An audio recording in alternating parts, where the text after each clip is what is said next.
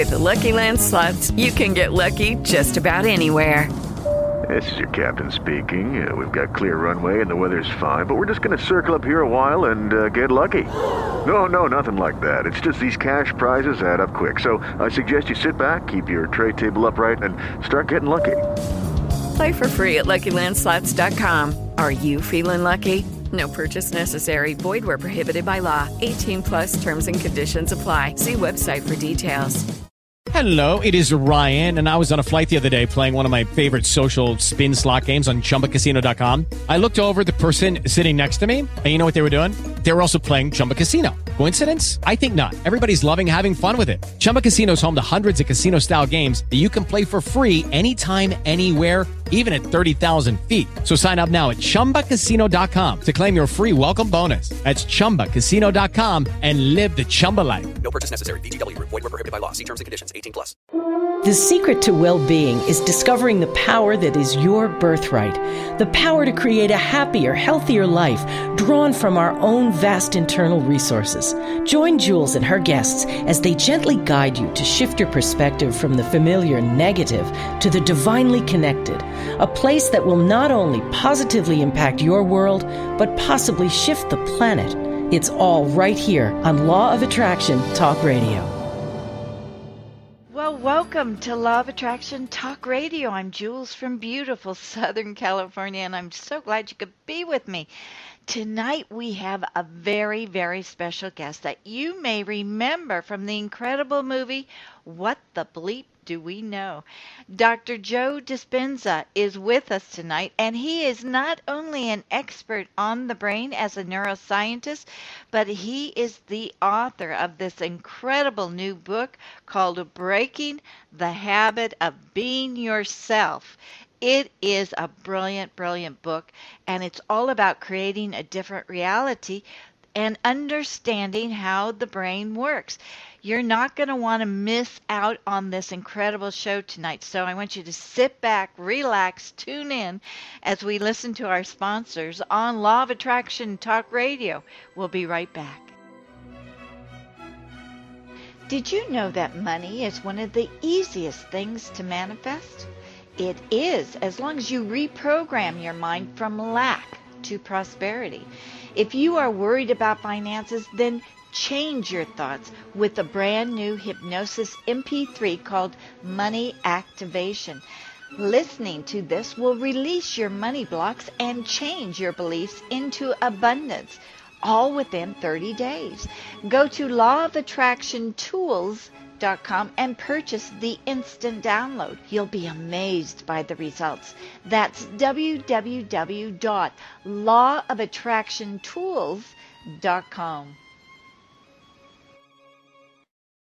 You are listening to your daily dose of well being and inspiration on Law of Attraction Radio Network at LOARadionetwork.com. Hear this incredible show on your smartphone through Stitcher.com, which goes through your car stereos with Ford Sync or any auto dashboard that has the internet. Listen to our 24 7 broadcast with our mobile app as well, or just listen through an MP3 player or computer. Remember, LOARadionetwork.com, heard in over 120 countries, is the radio station for your well being. Okay, we are back. Now, let's get on with tonight's show because I am so excited to meet this legend, Dr. Joe Dispenza.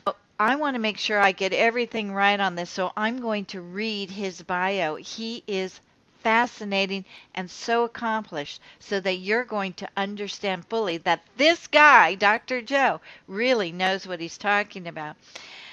Dr. Joe Dispenza, DC, is a neuroscientist, lecturer, and author, and is an expert on the brain, mind, and human potential. He spent decades studying the human mind, how it works and stores information, and why it perpetuates the same behavioral patterns over and over. He draws on both scientific and universal principles to deliver practical tools and techniques that empower people to truly change from the inside out and so change the results of their lives.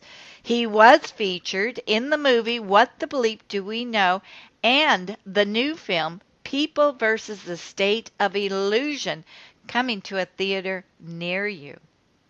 Dr. Joe has written two best selling books Evolve Your Brain, The Science of Changing Your Mind, and just published Breaking the Habit of Being Yourself How to Lose Your Mind and Create a New One, which became, by the way, number one best selling book in self help and personal development on Amazon.com. The week it came out. So I am so delighted, and I hope you'll join me in welcoming Dr. Joe Dispenza. Welcome, Dr. Joe, to Law of Attraction Talk Radio. I am so honored to meet you, sir. Nice to meet you also, Jules. You have, um, of course, been in the movie What the Bleep, and I remember you so well, as I'm sure the rest of the listening audience.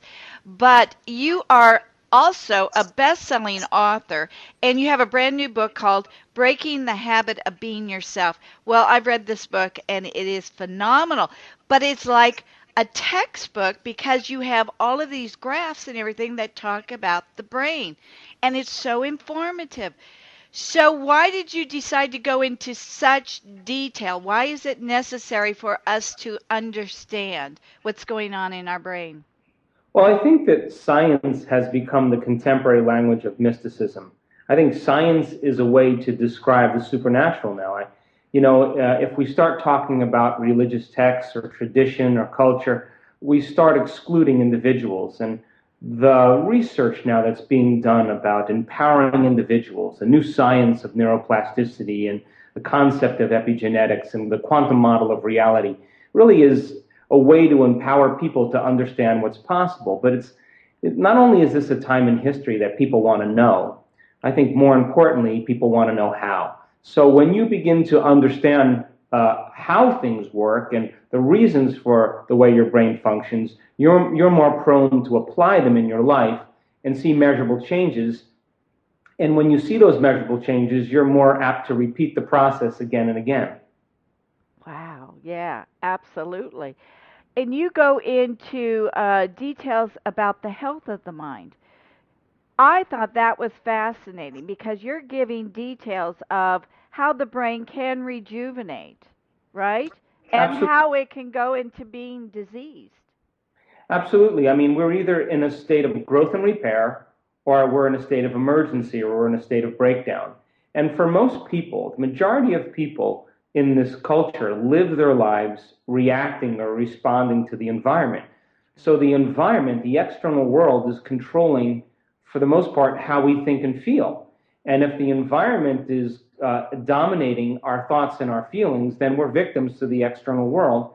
And if we believe that our thoughts have anything to do with our destiny, then as long as we react to everything familiar in our life, we keep creating more of the same in our life. So what we're talking about in the in the book Breaking the Habit is how to actually change the way we think and feel inside of us to produce some result outside of us. So going from the Newtonian model of reality, where people are living and reacting to the external world and being angry and frustrated and hateful and judgmental and envious and jealous and fearful and insecure and anxious and suffering and painful and hopeless. Those are primarily the emotions that are driven by the hormones of stress, which are an emergency state. Now, the short term is, is that all organisms can handle short term stress, but no organism in nature is designed for long term stress. And it's those hormones of stress that keep knocking the brain and body out of balance, which begins to create disease. So the, the, the result of that over time is that we keep doing the same things, thinking the same thoughts, reacting emotionally in the same way and really expecting something different to show up in our life.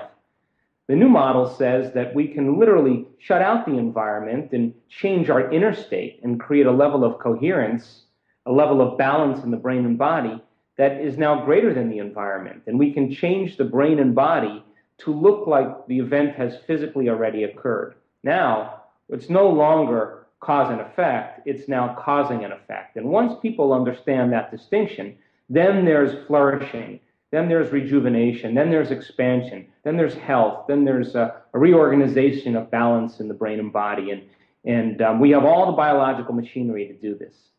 We do, but you describe that it's a multi process. It's just not going into meditation and and thinking about it. There's a whole bunch of other things to do. That's what I thought was so fascinating about your book. Well, I like to demystify meditation. I mean, the word meditation, the actual translation, the, the symbolic um, uh, interpretation of the word meditation literally means to become familiar with. That's what the word means. So the process of change, Jules, requires unlearning and relearning. It requires breaking the habit of the old self and reinventing a new self. It requires what we call in neuroscience pruning synaptic connections, just like you prune a fruit tree, and sprouting and growing new connections. It requires unmemorizing emotions that we have stored in our body and then reconditioning the body to a new mind or a new emotion. It's literally going from the past to the future. So if we look at the word meditation, it makes total sense then because in order for us to change, we have to become familiar with our unconscious thoughts. We got to begin to pay attention or notice our unconscious habits and behaviors. And we have to be able to observe those emotions that keep bringing us to a lower denominator. And if we keep observing them by just repetition, we begin to objectify our subjective mind. In other words, if we're looking at our thoughts, our behaviors, and emotions, we're no longer those programs, but we're the consciousness observing them. So the process then, meditation means you got to know thyself. You have to become aware of those unconscious uh, states of mind and body. Now, the word meditation, in terms of flourishing and pruning, uh, sprouting new connections, is the same thing. Because as you begin to think in new ways, as you begin to contemplate new ways of being, as you begin to speculate new behaviors, you can literally change your brain to look like the experience has happened. In other words, you're installing the neurological circuitry ahead of the actual event. So now you have the hardware in there to use when you get up in your waking life. So if you keep reminding yourself who you no longer want to be until you become familiar with it, and then you keep reminding yourself who you do want to be, as you remind yourself who you no longer want to be, nerve cells that no longer fire together no longer wire together. You biologically prune away the old self. And as you begin to fire and wire a new level of mind, as you do that, in time, you install that circuitry and that becomes the very, very platform of your destiny. And if you keep repeating it, you'll become familiar with those new thoughts, those new behaviors, and those new emotional states. And that leads you to a new destiny. Because the premise of the book says this your personality creates your personal reality. And your personality is made up of how you think, how you act, and how you feel. So it makes sense then that if you wanted to create a new personal reality, a new life, that you would have to change the thoughts that you think, the choices or behaviors that you demonstrate, and the emotions that you live by. And I think that most people try to create a new personal reality as the same personality, and that really doesn't work. Right, right. That makes so much sense. So let's break it down a little bit. Say, you, at the beginning of the year, I made a, a resolution to stop being so judgmental because I found that when I'm judgmental, people are judging me. So, is that what you mean about understanding what's going on in you so you can rewire that to stop being so judgmental? Okay, well, that's a great place to start. I mean, but the, the psychological model says that by the time we're 35 years old, our personality is a finite set, complete set of memorized behaviors, emotional reactions, habits, and, uh, and attitudes that run like a computer program subconsciously. Oh. So that means then that by the time we're 35 years old, we've conditioned the body to become the mind. We've done something so many times that the body knows as well as the brain. So if the body is the subconscious mind because we've trained it or conditioned it to be that way, then most people are trying to change a state of mind, say judgment, with 5% of their conscious mind, and yet they've memorized so many thoughts, so many behaviors, so many emotions that exist subconsciously. So they, they start out with good intentions, but they return back to the same self because they never got into the operating system of those subconscious programs where they reside. However, if you said to yourself, what are the thoughts that I think that happen in my mind when I'm judgmental? What are they? What are those exact thoughts? And you wrote them down and you said, "Oh, I think this. I hear this voice in my head, my head that says this. Uh, I, I notice that I, I feel this way." And you begin to notice how you think, how you act, and how you feel. And you wrote down those states of mind and body and you memorized that list and began to become familiar with the old self to such a degree that no thought, no behavior, or no emotion would slip by your awareness that you did not want to experience. You became conscious of those states. And we could say then that in time, as you begin to remove yourself from those programs, you're no longer the program.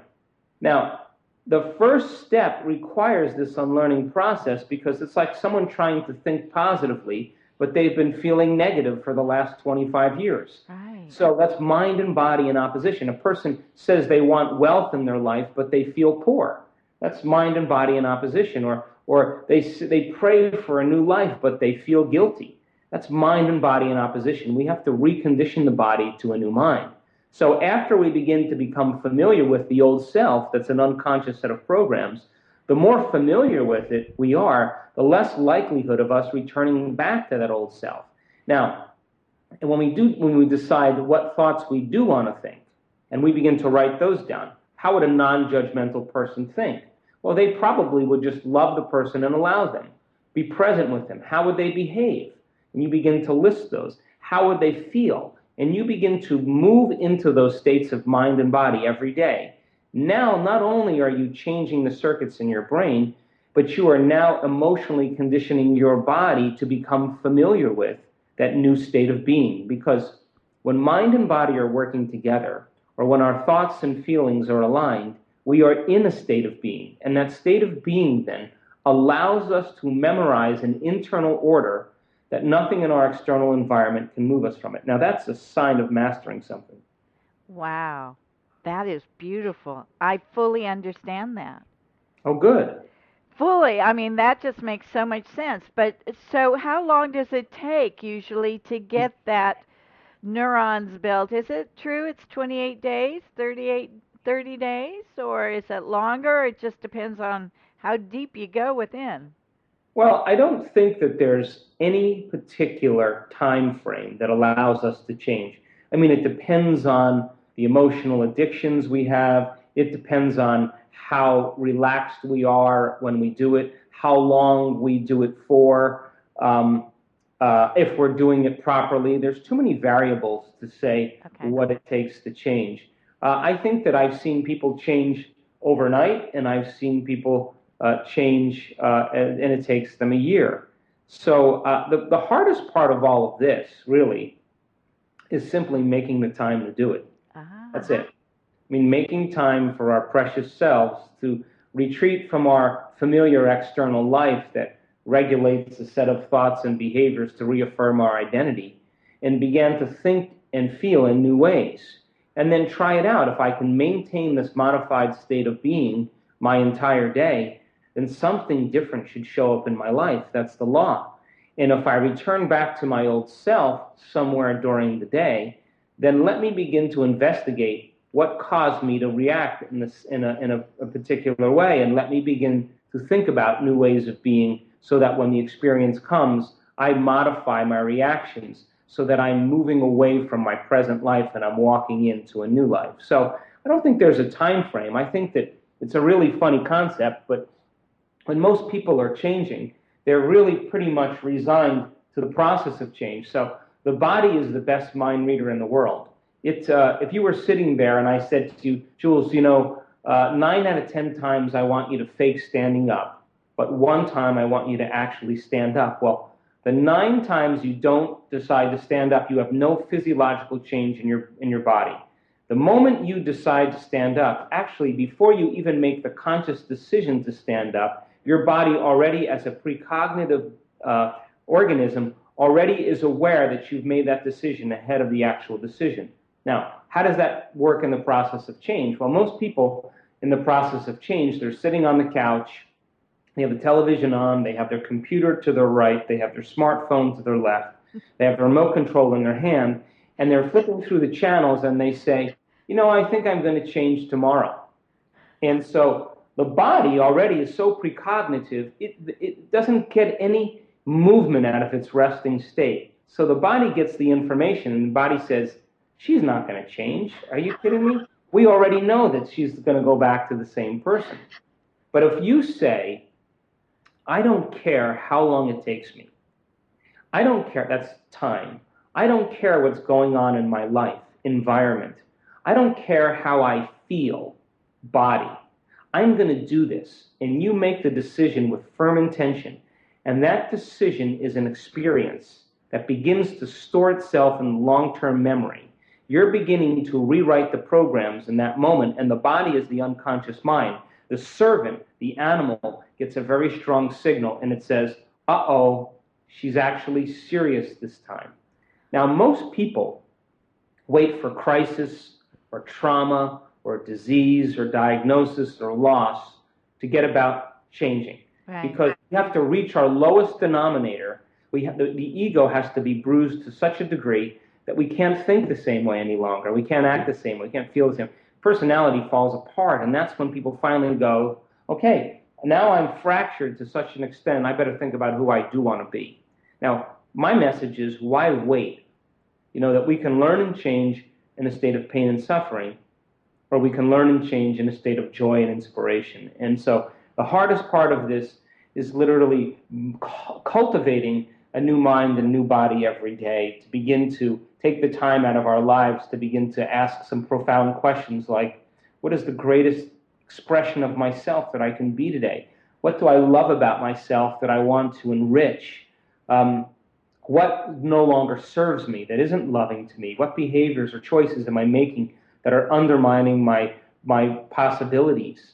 And just asking some of those simple questions will begin to cause the brain to work in new and different ways. And whenever you make the brain work differently, you're changing your mind because mind is the brain in action. So if we can remind ourselves every day we produce the same level of mind, we're headed for a new life. You're right. Oh my goodness. And excuse me, I can see that that would work perfectly with the weight loss. Getting that determination, having that food in front of you. Boy, that is you've got to get that determination to carry it through and that starts everything flowing. Well, if you look at the concept of weight loss, and you know, I've had the privilege a few times in speaking to organizations where people are interested in a certain level of health or a certain change in their physical body. You know, forget about the weight. I mean, what is the reason that you're overeating to make? Why are you? Tr- what is the feeling you're trying to make go away? Now, when you start addressing that feeling, because that feeling has become so familiar to you that you think that's who you are. But feelings and emotions are the end product of past experiences. So that's not who you are. That's just a memory from the past that's literally chemically uh, residing. It's a residue from a past experience. So a person may feel unworthy. A person may have self doubt. A person may be insecure. And so that feeling doesn't go away very easily, but they can eat something or sweets or whatever, and they feel good. And the moment they feel differently inside of them, they pay attention to whatever caused it outside of them. And that event in and of itself is called a memory.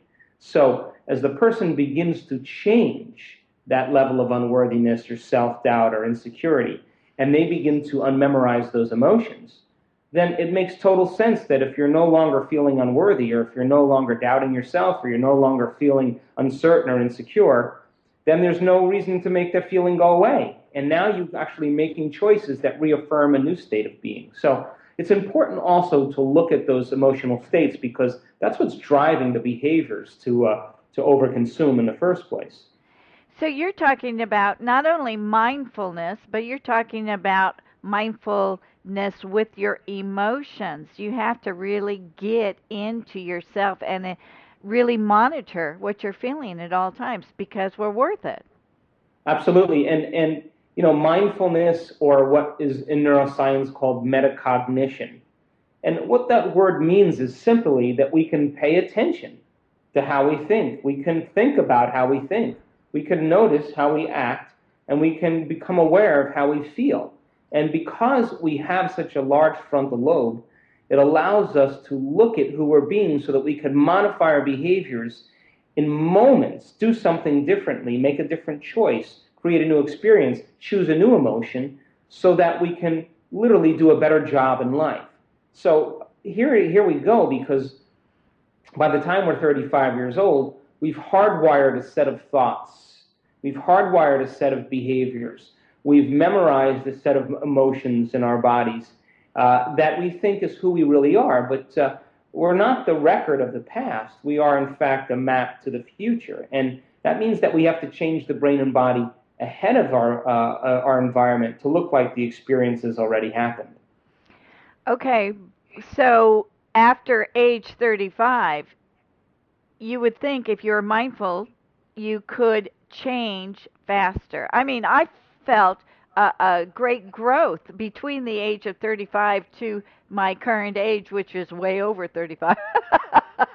well, this this is important because uh, I, in the book I talk about this concept called the gap. You know, by the time we're 35 or 45 years old, we pretty much can predict the feeling of every single experience we have in our life. We know what success is. We know what relationships and sexuality and sexual identity is. We know success and failure, pain and suffering, guilt, shame. We pretty much mastered all of those limited states. And so after a period of time, we can look at a future event and we can determine how it's going to feel. And if we don't like how it's going to feel, we'll avoid it.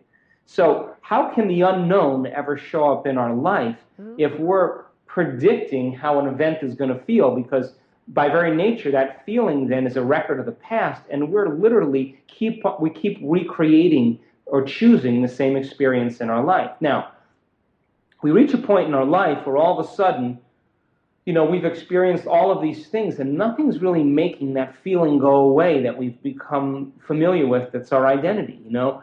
And so this is the midlife crisis because now the person is saying, I don't understand love. I don't know what's important to me any longer. I don't want to do these things. Uh, I don't want to. I don't want to keep this facade, this identity, this false ideal going. You know, we create this gap, and this is how we appear to the world, and this is how we really, really feel inside of us. This is, you know, what we project, and we want everybody to believe we are. But what's going on hidden inside of us is emptiness, or insecurity, or or, or pain.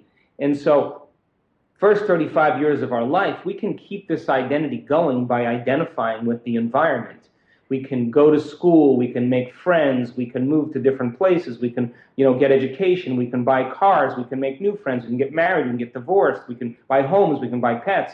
And all of that is to really keep this identity going, identifying with the external world. And as we're putting all our attention on the external environment, we don't really have to feel this feeling because we're too distracted by the external world. Well, by 35 or 45, all of a sudden, this feeling starts to creep up a little bit more. And certain people start to look at this feeling and they start to say, uh, I don't love you because I don't even know what love is. Um, what, who, what, you know, what is God? What is our meaning in life? Why am I doing all of this? Why, who am I doing it for? And they start looking down at this feeling, and this is the midlife crisis.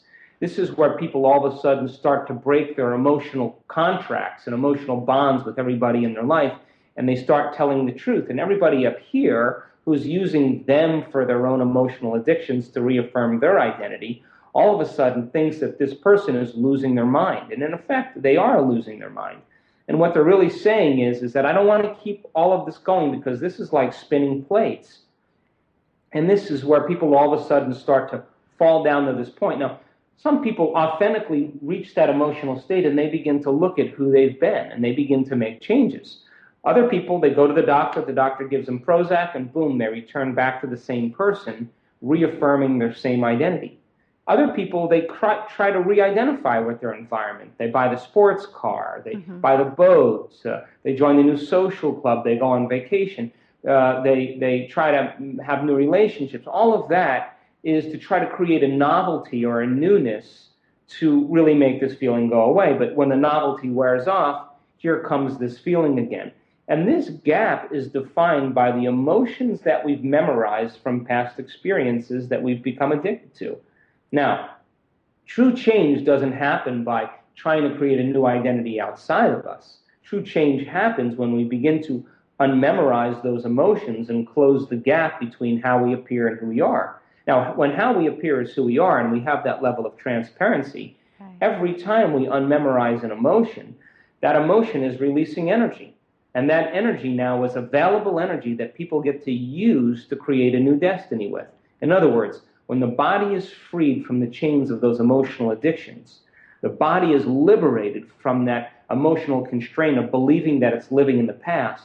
The moment that happens, there's energy that goes from the body into the field. And that energy now is now energy to create a new destiny with. And that's when people begin to make measurable changes. Wow, that's powerful.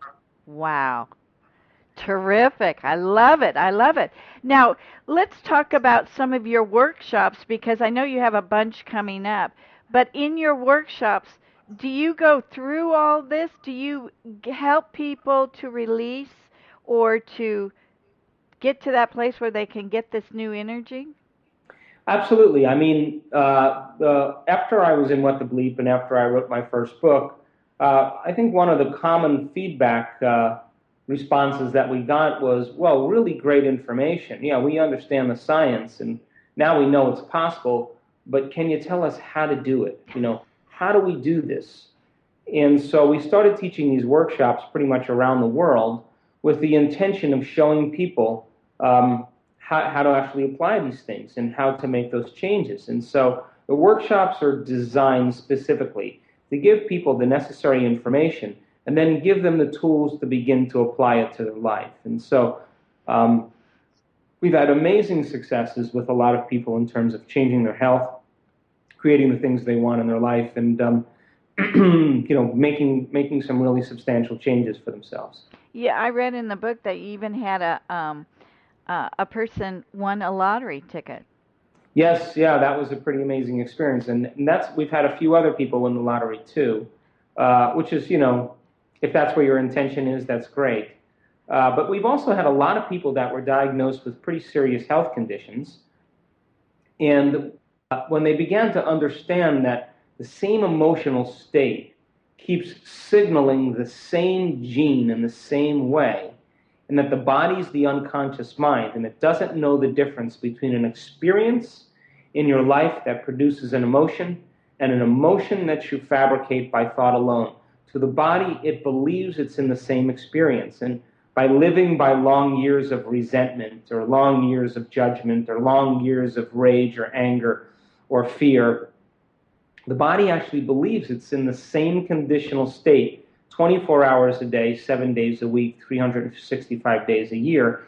And it's that redundancy that begins to push the genetic button that creates disease. When people begin to understand that when they can overcome those states and then recondition the body to a new state of mind, uh, that in time we've seen diseases like uh, MS and cancer and lupus and uh, Hashimoto's syndrome and chronic pain and um, depression, insomnia just literally change because the body is no longer uh, uh, believing that it's in the same environmental conditions. So we're pretty pleased to see that uh, that there are really great things happening uh, because of this. And so when we started getting the feedback that we were getting with all of these breakthroughs, it was a really strong and monumental moment in my career because I understood now that that it was I was actually making a difference, making a substantial difference, and and I think I'm the happiest uh, and the most overjoyed when I'm contributing, and and uh, uh, people are actually uh, doing it. So it's been wonderful.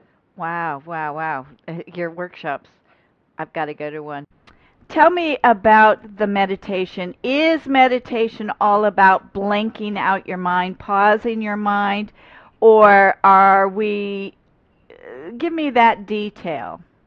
Well, uh, we can talk about meditation with some of the latest technology. And, and um, when you and I are in a conversation like this and we're chatting, our brainwave patterns are, are in a state of wakefulness. In other words, as you and I are discussing this information, if we were to look at, at an electroencephalographic reading of our brains, our brains would be in what's called a beta state. In other words, our neocortex would be firing information and it would be try it would be trying to integrate all the information that we're talking about, everything in the external world with what's going on inside of us. So when we're functioning in beta, the outer world is more real than the inner world. Now, that's important for us because we function in three dimensions or four dimensions, and we have to keep our attention on the outer world.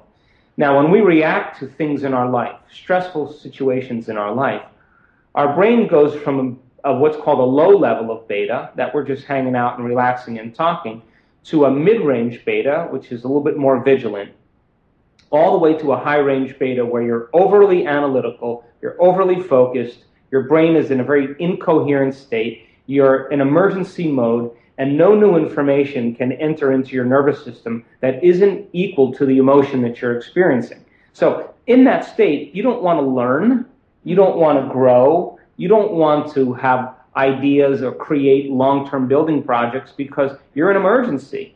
And in an emergency, you're not interested in uh, growth and repair. You're interested in the immediate moment and, uh, and the emergency that's related to it. Now, when you're in that state, you're pretty much in an analytical mode of thinking. You're always evaluating the next moment based on the past moment. You're thinking in polarity, good and bad, success and failure, right and wrong, positive and negative. Because the brain is divided in half, we're constantly doing that. When you close your eyes and you begin to eliminate the external environment, and your brain is no longer processing anything visually, 80% of our input comes from our, our sight, our spatial orientation. The moment we begin to eliminate that in, uh, the external environment, we play soft music in the background and we're not hearing ambient sounds, the neocortex isn't thinking or putting its attention on the external world any longer, and it begins to slow down its, its processing. It becomes less analytical. And the moment that happens, we move into what's called an alpha state. And in alpha, according to the research, the inner world is more real than the outer world. In other words, what you're thinking about or dreaming about seems to be more real than the external environment. Now, this is an important place to be because this is when you begin to move from the conscious mind through the analytical mind into the operating system of the subconscious where all those habits and behaviors and programs exist.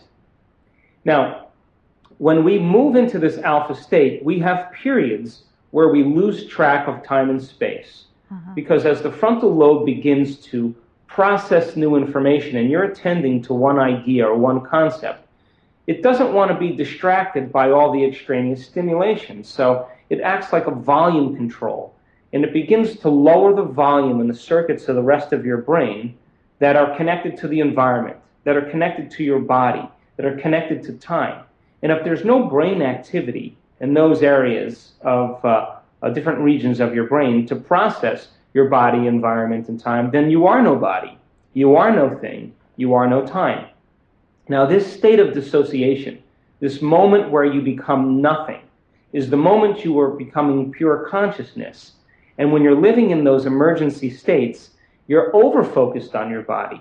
You're over focused on your external environment and you're obsessing about time and you begin to define reality with your senses. We become materialists. We begin to focus on the very small portion of the atom instead of on the possibilities of the atom. Now, if an atom is 99.99999% nothing possibility, and 0.000001% particle or, or physical material, that when we're living in emergency or by the hormones of stress, we're focusing on the particle and we're missing the waves of possibility.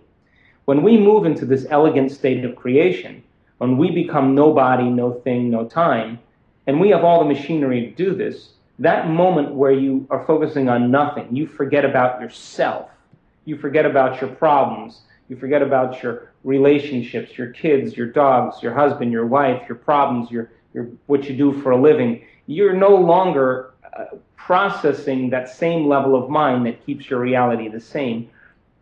That's the moment you move into the quantum field. So you can't enter the quantum field as a somebody. You have to enter as a nobody. You have to enter as pure consciousness. Now, when you enter in this state of pure consciousness, that's the moment we have dominion over the body. That's when we can begin to change something in our environment. That's when we can alter time in some way. And so, because we have all this uh, neurological machinery to do it, uh, it means then that we clear the slate of living in the past, becoming completely present in the moment. Now, most people, when they hit this point, they think I arrived at this place, and because there's an elevated emotion that comes with it, and that elevated emotion that begins to come up with it is that come up means that we're no longer thinking certain thoughts that make certain feelings, and those feelings drive the same thoughts that create the same feelings. And the majority of those feelings are derived in the hormones of stress, our survival centers, our sexuality, our digestion, our power and control and importance and fear and guilt. If you're no longer firing the same circuits in your brain that are making the same chemicals, you've, you've really vacated biologically. Those, that energy has to go somewhere and it has to move out of those survival centers and it moves up into the heart on the way to the brain and you begin to fall in love with the present moment you begin to feel free you begin to feel like there's possibility you feel like you're connected to something you feel like you're seeing things that you never examined before and this liberation of energy is literally the body moving from the past to the present now most people stop there because it's such an amazing feeling and what it is, is it's that a divine consciousness that we're connected to beginning to bleed out of us. It's beginning to move through us. It's beginning to consume us. And I call that the natural state of being. Now, once you get into that natural state of being, and you feel so amazing, why not use those emotions and that energy to create a new destiny? So in our meditations, we don't just say, move from the past emotions that we've that have become part of our identity into nothing in the present. We say, now that you're in the present, we've just cleared the chalkboard. We've just wiped the board clean. Now you have available energy to create a new future with. So, well, how, who do you want to be? And begin to design who you will be. Create a new personality because a new personality is ultimately going to lead you to a new personal reality. Wow. That is brilliant. Brilliant. Brilliant. I've got to show everybody your book because this is the book right here that you've got to get. Dr. Joe Dispenza and his uh, your website is Dr. Joe Dispenza. Yeah, we try to keep it simple. Good. Dr. Joe Dispenza dot com. You got to go. You got to check out his workshops, his seminars buy this book. You're going to love it, love it, love it. This has been a brilliant interview. Thank you so much, Dr. Joe. Thank you, Jules. I hope to have you back again. Are you writing another book? Oh my gosh, that's just like giving birth and asking if you're going to have another kid. Women do it all the time. I know, I know. Well, here's the here's the truth. I mean, the book went to um, it went to number nine on Amazon in less than a week, and number one on the best-selling bestseller list there uh, for motivational books. And um, wow, our website crashed five times in one week, and we had all these technical problems. And, yeah, and I kept telling my staff these are good problems to have. But um, we're just raising this uh, baby right now, and I have a couple ideas for a new book uh, somewhere down the line, but I'm certainly not going to rush in uh, into writing it. I'm I'm happy uh, to contribute uh, this information right now, and let's see where it takes us. Oh, it's beautiful information. Something, you know, this really fills in the gap for the law of attraction. So I thank you very much, and I do consider you a blessing to this world. So thank you, sir. Thank you very much, Jules, and uh, keep up the great work. Thank you. And to all my wonderful listeners, I'll see you back here next week. Bye bye. Thanks so much for sharing your energy with us today. We will be back with another great show next week on Law of Attraction Talk Radio. If you would like to see a video of this broadcast, go to loaradionetwork.com forward slash jules.html or send an email to jules at loaradionetwork.com. You will now be listening to Bill Wolpert's Energy Attunement music with Higgins as channeled by Cheryl Jensen. This music can be found at meditationvibrations.com.